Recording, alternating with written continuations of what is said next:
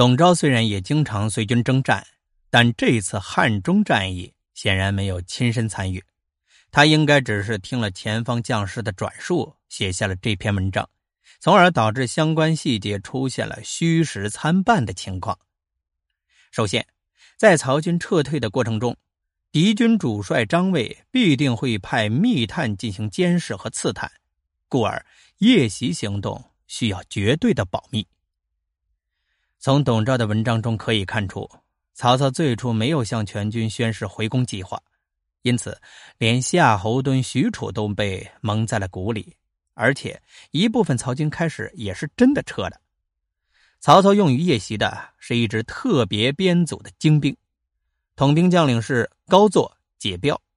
在曹军将领中，高解皆是名不见经传，但也正因为如此。才可以最大程度的迷惑张卫，防止泄密。其次，古代的通讯并不发达，作战指挥主要依靠旗语和通讯兵传令，但是夜间看不见旗帜，传令也并不方便，所以除非夜袭和宵遁等特殊的情况，部队一般是不会在夜间行动的。曹操是主动撤退，撤的也很从容。自然更无夜间撤退的必要了。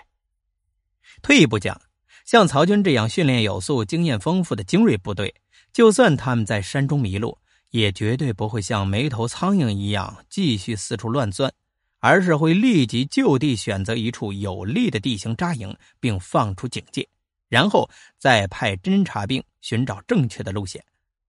也就是说，田军在夜间迷路之后。居然误打误撞的整建制闯入到了敌营之中，这种可能性在现实中是基本上不存在的。董昭的文章前一段撤退应该是事实，后面呢则可能是把假撤退和真夜袭搅在了一起。闯入张卫军营的曹军就是夜袭的部队。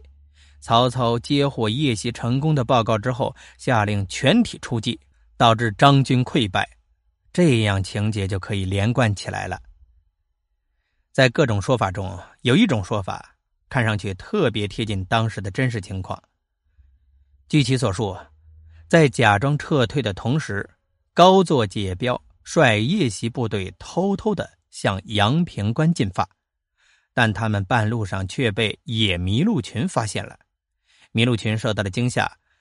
向与曹军行进的相反方向奔跑，结果在跑到阳平关前的时候，又遇上了张军营垒，于是麋鹿便直接冲过营垒，从而造成了张军营垒的损坏和混乱。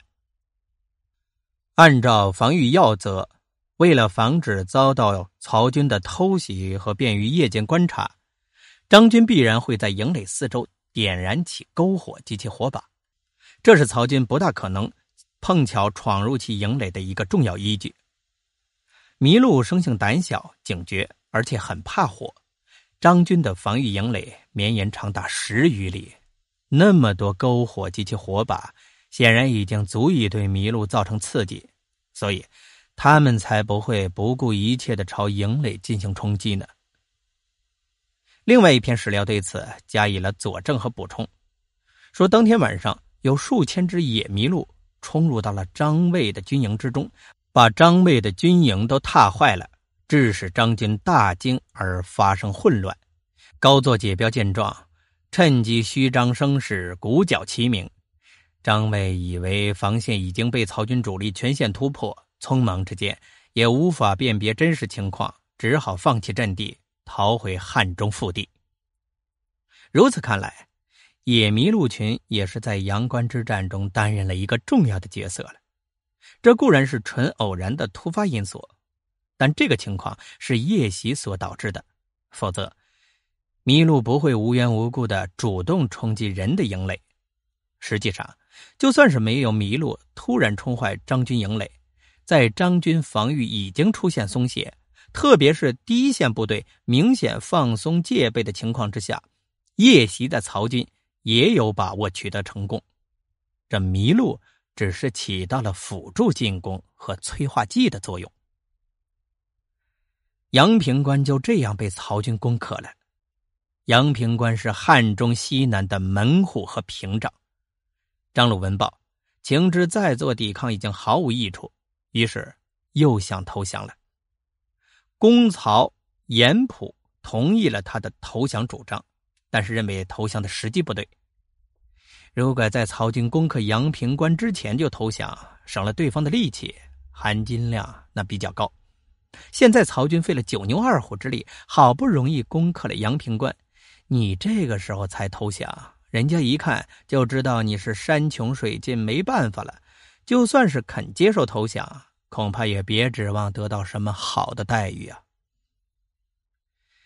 严普建议投奔巴中的巴人头领先抵抗一阵子，说明自己尚有实力，然后再主动投降，以加重自己的分量。张鲁是一个聪明人，马上接受了严普的意见。在逃往巴中之前，张鲁的部署并不知真情，打算将仓库中储存的宝货全都通通的烧掉，以免落入到曹操之手。烧掉宝货必然惹得曹操不高兴，不就等于自绝后路吗？张鲁连忙加以阻止，说：“这些仓库都是属于朝廷所有，我只是代管而已，不能够毁掉。”他下令将仓库予以封存，之后才离开治所南郑，逃往巴中。曹操兵不血刃的进入到南郑，还顺利的接受到张鲁的宝库。对张鲁的做法大加赞赏。得知张鲁本有归附之意，他随即派人到巴中去进行慰问劝服，以期把张鲁连同八人头领都争取过来。这次曹军从陈仓出发，在险峻山势之间行军数千里，经历了不少艰难险阻，好在最后终于得偿所愿，夺取了汉中。汉中实际上也是曹操一生之中最后拓展的一块地盘曹操显得十分高兴，大宴群臣，慰劳三军。宴会之上，将士们也不无兴高采烈。